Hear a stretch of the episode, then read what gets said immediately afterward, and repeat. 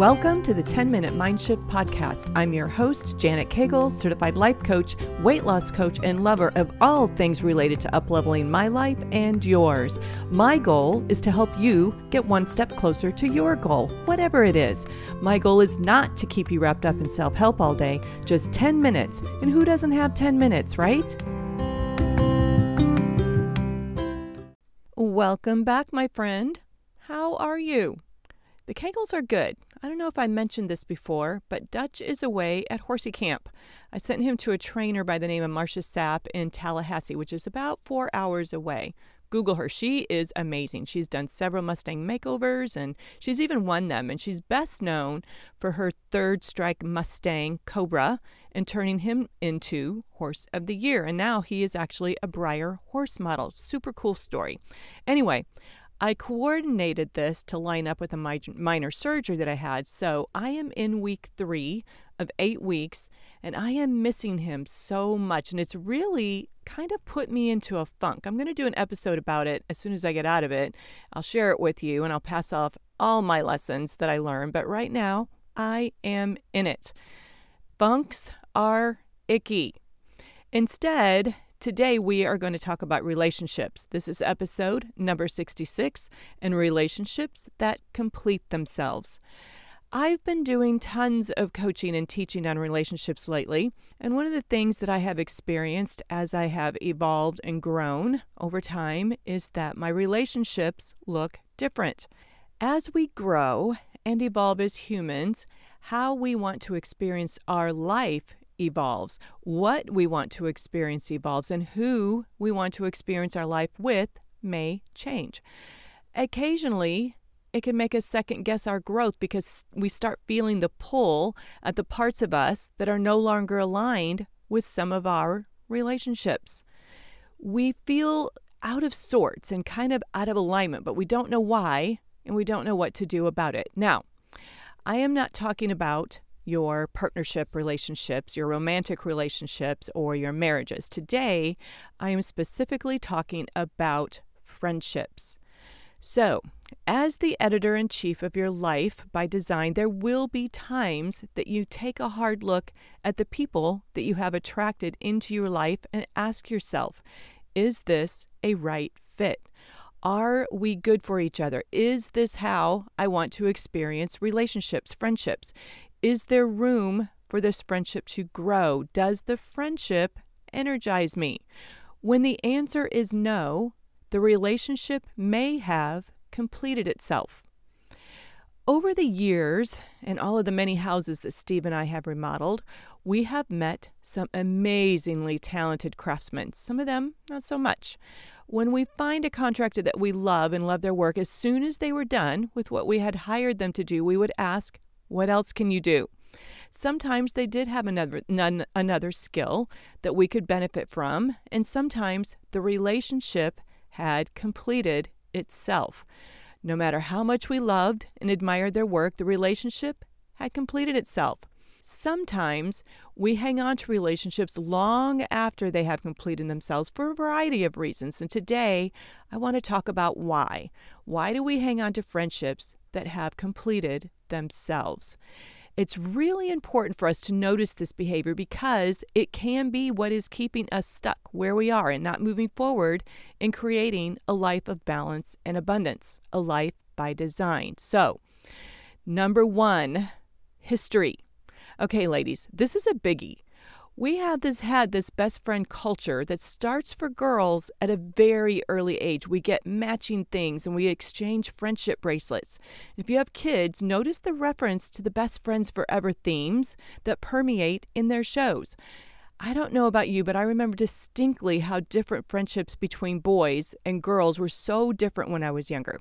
For boys, it seemed like they were friends with who they played sports with. And when that sport changed, so did the lineup of their friends. And they didn't make, make it mean anything about their previous friendship. It's like boys understood the notion of relationships that complete themselves from a very early age. Girls, on the other hand, I remember having moments where I felt like that sacred bond had been broken by something my friends said or did, and I would feel guilty for seeing another human that I thought might be fun to hang out with. Girls get so jealous of other girls coming into the mix. It's all biological, and it doesn't mean anything has gone wrong, but it's something that kind of sticks with us as adults and keeps us keeping on with the same friendships that no longer work for any of the participants. And worst of all, we make decisions not to pursue our dreams because of what our friends might think.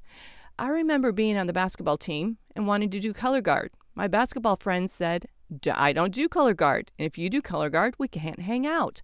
And if you hang out with her, you can't hang out with me. We had those kind of conversations, and we still do as adults. Can I still be part of Taco Tuesday if I don't eat nachos anymore? Can I lose weight if my friends don't want to? We are still doing this kind of crap. I'll go for that promotion, but what does the lunch crowd mean? What are they going to think about me? We can let these friendships keep us stuck if we don't manage our brains around them. Number two, loyalty, related to indebtedness. If you've had a difficult period of time or season, season of life, and you have a friend that sees you through it, you may feel like you owe that friend something. Sometimes, though, that is the only thread holding the relationship together. One of the things that I've noticed about these kinds of friendship bonds, and trust me, I've had them, when it that is the thread that holds them together, there is an unhealthy attention to each other's drama. It seems like the drama is the common bond. So just notice if that sounds like your friendship. Number three, network. Sometimes the friend is part of a larger network or circle that makes it harder for us to disconnect from that friendship. You might find yourself doing things to hang on to the relationship because it feels easier than figuring out how to stay in the circle without this person's friendship. This can happen with careers. We might have that friendship at work that falls into this category. Now, no way am I saying that we can't have friends or be friends with people at work. Remember, I'm talking about why it's hard for some of us to dissolve a friendship that may have completed itself. This is common with sorority sisters or post high school. Maybe there's a group of you that after graduation you run around with five or six of you in a group, and then there's that one person. You start feeling like you don't have anything in common with them anymore. She doesn't have shared values. She seems to have gone a different evolutionary direction than you. You know what I mean. This is another reason why we stay engaged with the friendship that has completed itself, our network. Number four, it's easy. Believe it or not, it's easier to do nothing, even if it means that we don't chase our dreams. We prefer the discomfort of doing nothing versus the discomfort of doing something to create a shift in the relationship. Breaking up is hard to do. No one taught us how to end a friendship in a healthy way. It requires that we sit in a very uncomfortable truth that can change routines and traditions. Now, let's talk about what to do if you find yourself saying, Yes, I recognize I'm hanging on to a friendship that has me stuck and I don't know what to do. Listen up, I am going to share with you two elegant ways to walk through the completion of a relationship.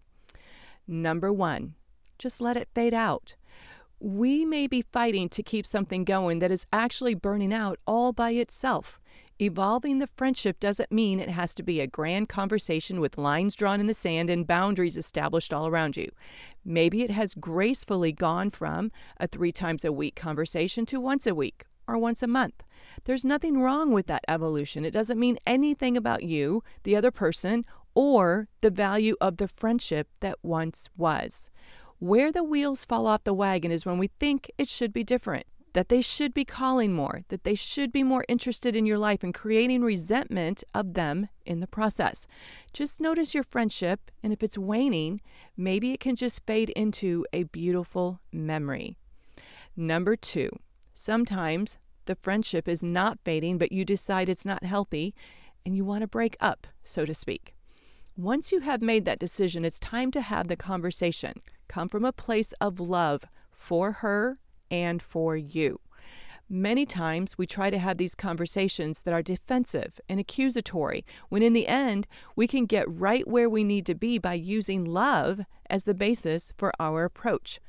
Several years ago, I had this exact thing happen, and here is how that conversation sounded. It went like this I love you.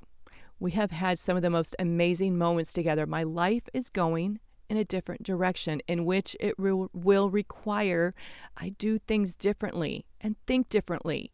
And it's with all the love that I have for you in my heart for you today that I say I won't be continuing the relationship in its present state.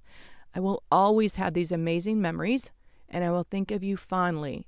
And I will always wish the best for you and your family. We did this over lunch, and that was that. Was she hurt? Yes. So was I. I'm not going to say that this, this is easy or that it will be painless. Actually, it might be extremely painful, but enriching as well to step into the truth and the authenticity of the space that that relationship currently holds in your life. We are the average of the people we surround ourselves with. Growing your self image may require a friendship edit. Now, I don't want to end this without giving you a few tips on how not to do this. Email or text. That will feel terrible for them and you, and it doesn't serve the relationship that once was. Ghosting. Abruptly cutting off all contact is just emotional childhood. I mean, if this relationship was ever anything, it can still have a warm place in your heart depending on the way that it evolves or dissolves. Arguing. Listen, if this relationship has completed itself, there's nothing to argue about. Just think about it from a place of love and kindness and respect for them and for you. All right, my friend, before you quit on your goals and dreams because of a friendship, give that friendship a deep dive and decide if you are still meant to be. It doesn't always mean that you have to do anything with your friendship, but when a friendship has completed itself, consider these thoughts that I've given you. The relationship can just fade away, and that can be a beautiful thing. Or you can have a conversation from a place of love, and that can be equally as beautiful. It doesn't have to be ugly or an argument or a line in the sand or a big breakup. Sometimes these relationships evolve on their own, and if we just allow them to be what they are and we don't brace against it and the change of it all, we might find that the relationship has completed itself, and that, my friend, is a beautiful thing. That is what I have for you this week, and now go have the best week ever. That's a wrap of the 10 Minute Mind Shift podcast. I hope that you were able to experience your own mind shift today. Listen, if you're ready to take this work to the next level, I highly recommend Life by Design Academy. It's my one-on-one coaching program that offers you a transformation at the speed of life.